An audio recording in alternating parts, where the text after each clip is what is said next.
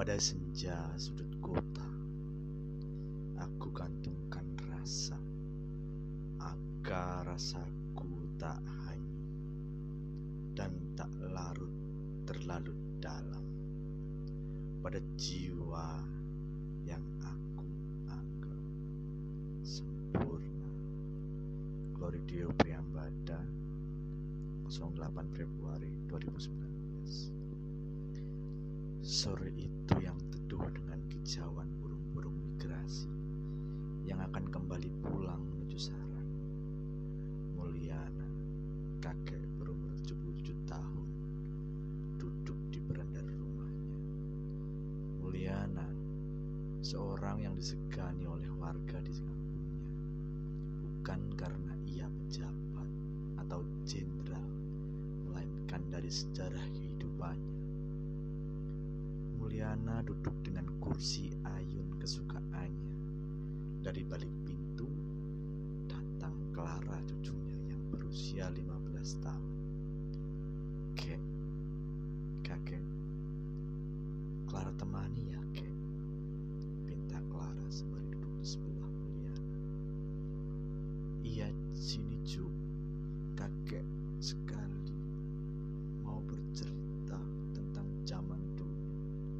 Kamu bersedia untuk mendengarkan ya cu?" jawab Mulyana dengan senyum lebar yang giginya sudah mulai ngobong terkikis jamur. "Siap kek, aku penasaran dengan cerita kakek," jawab Clara dengan antusias. "Aku muda adalah seorang entertain, seorang pelaku seni. Aku masih ingat waktu itu usiaku dua puluh tahun. Aku sering mengikuti pegelaran seni, entah itu drama kolosal ataupun drama lelucon Jawa kala itu. Aku masih gagah dengan badanku yang tegap dan rupawan. Tak jarang sutradara selalu menempatkanku menjadi seorang tokoh utama. Mungkin parasku dinilai menjual, layaknya anak yang lain. Dengan ketaman, dengan ketampananku, aku selalu mempesona setiap gadis-gadis yang menonton setiap pertunjukanku. Setiap kali pentas, hanya ratusan penonton, melainkan ribuan penonton yang menyaksikannya. Aku merasa setara dengan Richard Burton yang terkenal di Hollywood. Jiwa mudaku yang masih membara, aku serasa di atas awan dengan kemampuanku. Bagaimana tidak, wilayah Jawa Tengah sudah aku kelilingi untuk pertunjukan dramaku. Suatu ketika aku melakukan pertunjukan drama yang sangat menarik. Tamu undangannya bukan hanya warga pribumi, banyak dari luar negeri juga menyaksikan. Panggung yang megah itu dengan gagahnya. Aku melakukan pekerjaanku dengan totalitas. Aku kerahkan semua kemampuanku. Setelah aku selesai melakukan tugasku, aku lihat ada secari kertas di tasku. "Mas Mulyana, tadi ada noni Belanda yang membawa secari kertas itu." "Ya sudah, aku taruh saja di tasmu," kata Dayanto, seorang kru pelajaran. Aku buka kertas itu. Katanya, "Halo, penampilanmu di atas panggung sangat memukau. Apakah aku boleh kenalan denganmu? Namaku Elizabeth. Surat untukku bisa kirim ke alamat yang sudah aku tulis di balik kertas ya." Aku penasaran dengan reaksi itu. Kata Dianto, "Dia noni Belanda, tapi kenapa dia bisa berbahasa Indonesia dengan lancar?" Aku masih terkagum, siapakah gadis itu?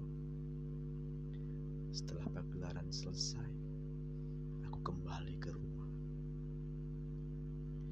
bahkan tak berani menceritakan pada semua orang, pada orang tuaku. Mereka pasti akan melarangku jika aku berani berhubungan dengan seorang anakku. Keesokan harinya, aku memberanikan diri untuk menulis kata demi kata dalam surat itu. Kataku, "Halo Elizabeth, perkenalkan, namaku Mulyana. Aku seorang yang ada dalam pagelaran waktu itu di depan kantor gubernur. Apakah boleh kita bertemu? Kalau kamu bisa, aku ingin mengajakmu bertemu di taman kota." Aku kirimkan surat itu tanpa orang tuaku tahu, berharap Elizabeth membalas suratku dan ia bertujuan mengajakanku untuk berjumpa di taman kota. Setiap malam, ia seperti hantu dalam otakku, selalu menghantui dan menghantui setiap hari, hingga kacau sudah jam tidurku. Bahkan setelah kejadian itu, aku tak fokus lagi memerankan drama pertunjukan. Fokusku buyar karena Elizabeth, sutradara, berkali-kali marahiku karena sikap tingkahku. Untuk sementara, aku tak ikut pagelaran drama terlebih dahulu, menunggu diriku kembali stabil lagi. Aku pulang ke rumah dan aku dapati secari surat balasan dari Elizabeth.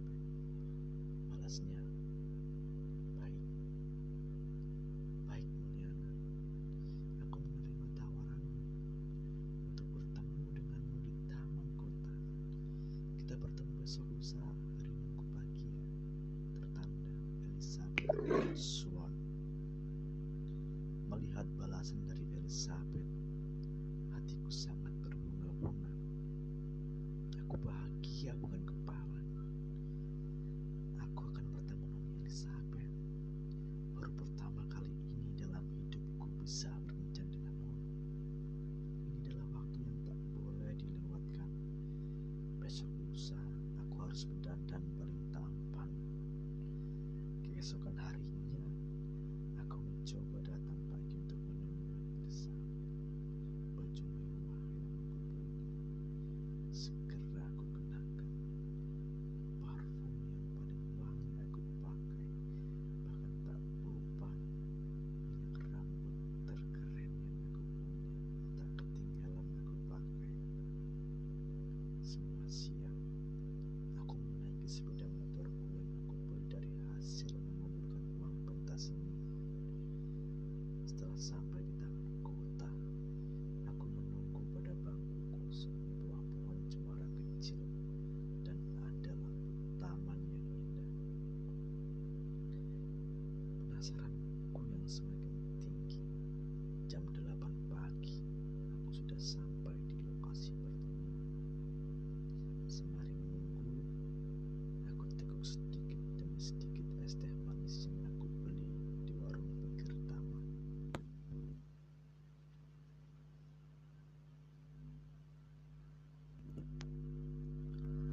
Aku merasa semakin jenuh dan bosan waktu waktu sudah menunjukkan pukul sepuluh.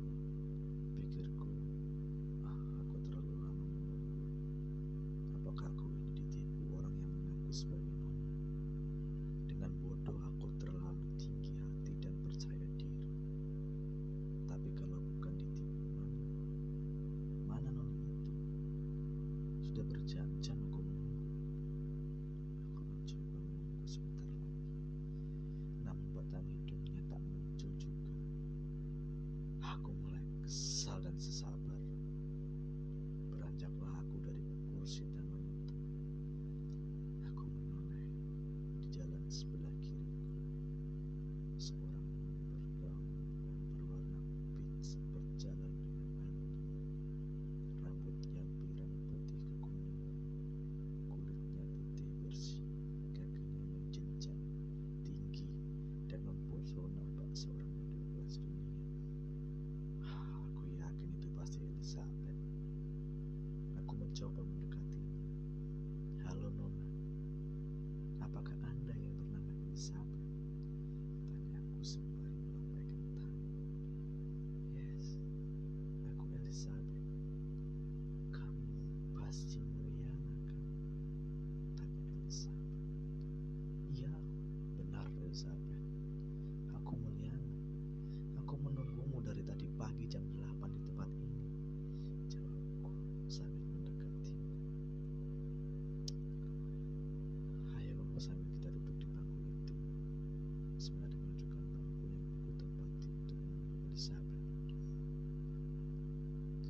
sore, aku harus mengantar ibu ke, ke kantor untuk bertugas. Jadi saya terlambat datang dan kota. Penjelasan Roda Elizabeth dengan terbata-bata. Baiklah, aku mengerti Elizabeth. Kamu sudah berapa lama tinggal di Indonesia? Tanya aku penasaran. Saya sebenarnya lahir di Indonesia. Ibu saya asli orang Indonesia. Saya orang Belanda. Karena dahulu kondisi Indonesia tidak kondusif. Ketika saya berumur empat tahun, saya dan ibu saya dibawa pulang ke Belanda oleh ayah saya. Saya tinggal di sana dan menikmati kehidupan di sana. Kali ini saya kembali ke Indonesia. Sudah hampir satu tahun. Saya menemani ibu saya yang ada tugas kerja di sini sebagai koordinator budaya Indonesia di Belanda. Jelas Elizabeth panjang. Wah, berarti di sini menyimpan barang-barang antik untuk dipajang di museum.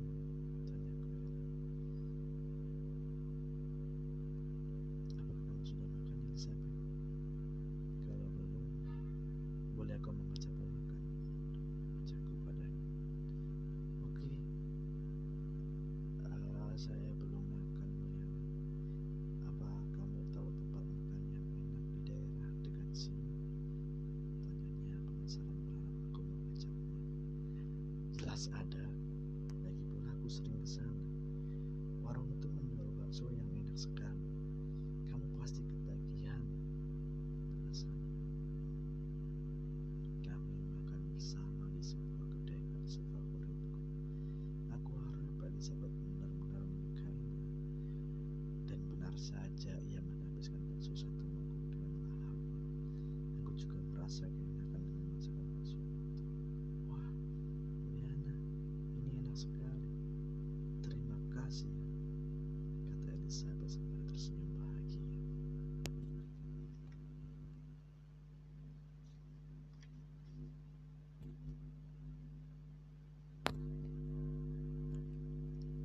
Selesai makan bakso, Elizabeth bilang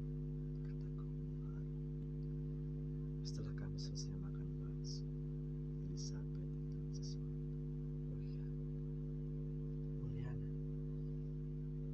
saya begitu terpukau dengan penampilanmu di pentas drama yang waktu itu. Jawab Elizabeth padaku.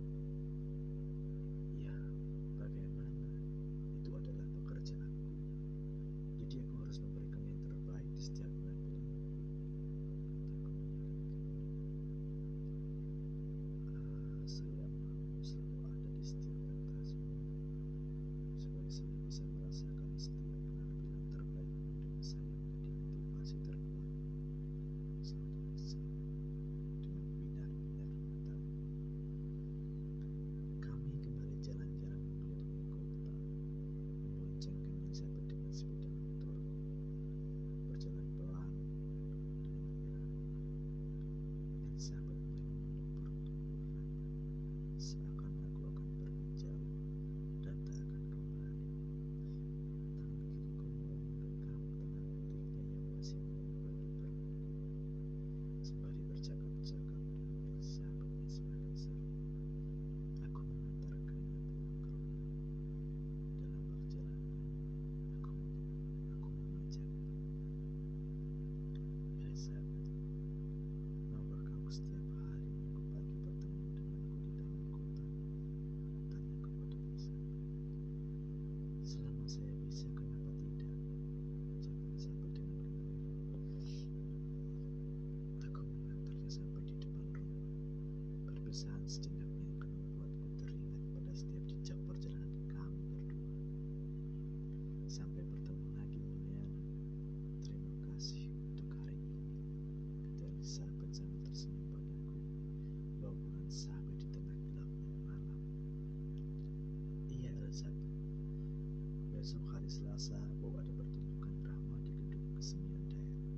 Kamu bisa datang ke sana untuk menyaksikanku, kataku mengajaknya.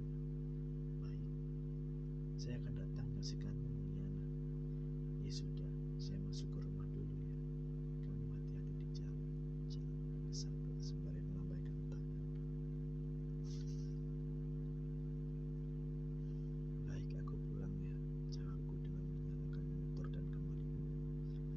Selasa aku kembali berperan dalam pertunjukan drama.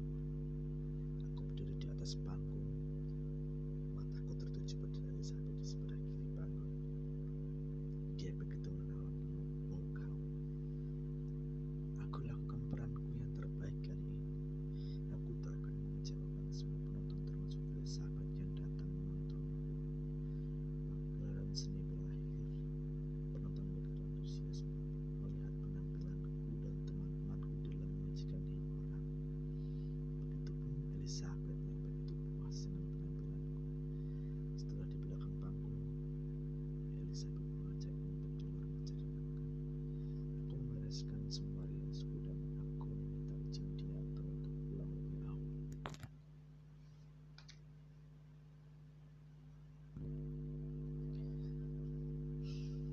Kami berdua hanya berjalan kaki menikmati dinginnya malam. Dengan perbincangan-perbincangan yang membuatku semakin dekat, aku menuju sebuah warung tepi jalan. Ia membacakan, ia membacakan mie ongklok yang rasanya enak sekali. Kami berdua berhenti dan hampir di sana mengisi perut yang sudah mulai lapar. Hubunganku dengan Elizabeth semakin dekat. Hari demi hari, setiap minggu adalah pertemuan wajibku di tengah kota. Dan hari, hari lain adalah pertunjukanku. Kalau tak sibuk membantu ibu, ibunya Elizabeth selalu datang mengunjungiku.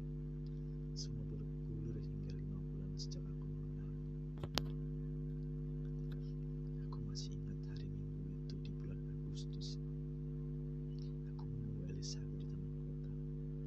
Biasanya pukul sembilan ia sudah datang menghampiriku di bangku biasanya tempatku duduk. Namun kali ini ia belum kunjung datang.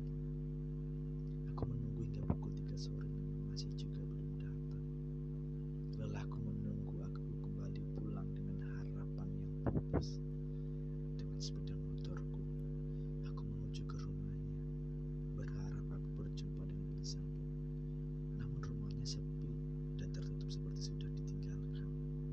Aku tak tahu harus kemana mencari Elizabeth. Dia hilang bagai ditelan burung. Tak ada surat datang ke rumahku. Bahkan sudah beberapa minggu aku ke rumahnya selalu sepi dan sepi. Rasanya ada yang kurang bila hariku tak ada Elizabeth yang biasanya menemuiku. Tapi aku harus bangkit. Aku harus bisa menjadi aku yang dulu sebelum Elizabeth hadir dalam kehidupanku. Aku juga harus tetap hidup. Aku masih mencoba berharap setelah tahun demi tahun berlalu. Tak terasa usiaku sudah menginjak dua puluh lima tahun. Masih saja tak ada satupun kabar dari Elizabeth. Sudah orang lain yang mengisi rumah itu. Yang masih tersisa dari Elizabeth adalah surat-surat yang ia kirimkan dan sebuah kantung sinar garang yang sedang menganga, seperti ia bawa dari negeri lain. Sebuah kenangan masih tersimpan dalam hatiku.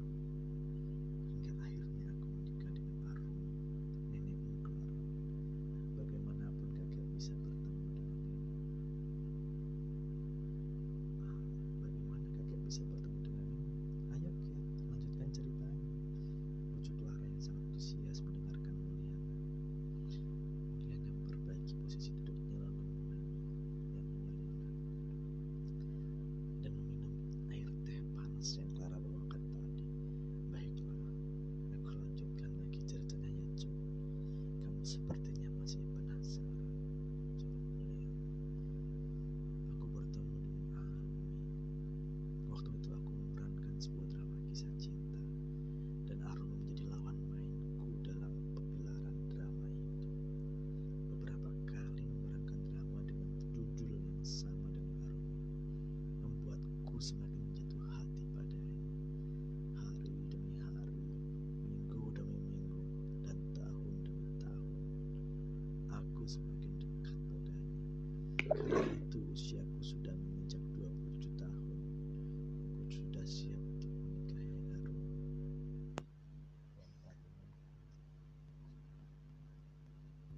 Uang tabunganku sudah terpenuhi dari setiap uang yang aku sisihkan dari penghasilanku dalam pegelaran seni. Bulan Mei, aku melangsungkan